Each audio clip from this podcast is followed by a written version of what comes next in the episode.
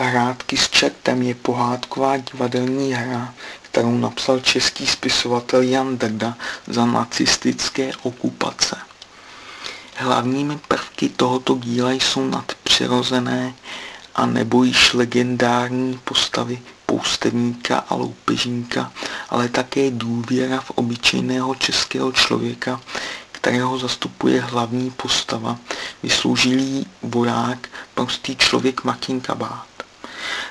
Trápí ho, že se neumí bát, proto jde přenocovat do starého pustého mlína, aby zjistil, zdali tam opravdu straší a jestli on sám pozná, co je to strach. Čertu se ale chtěla upsat vlastníkavý princezna Dišperinda spolu se svou kamarádkou služebnou Káčou tak, aby měli konečně ženicha, po kterém obě dvě touží. Čert ale odnese Káču do pekla a Martin Kabát jde z pekla vysvobodit, což se mu za pomoci božího anděla nakonec povede.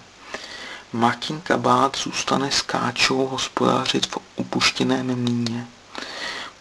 Potrestán je i neskromný poustevník a místní loupežník Farka.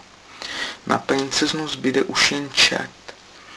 Příběh vytváří jakýsi nový typ české báchorky s vtipnými glosami.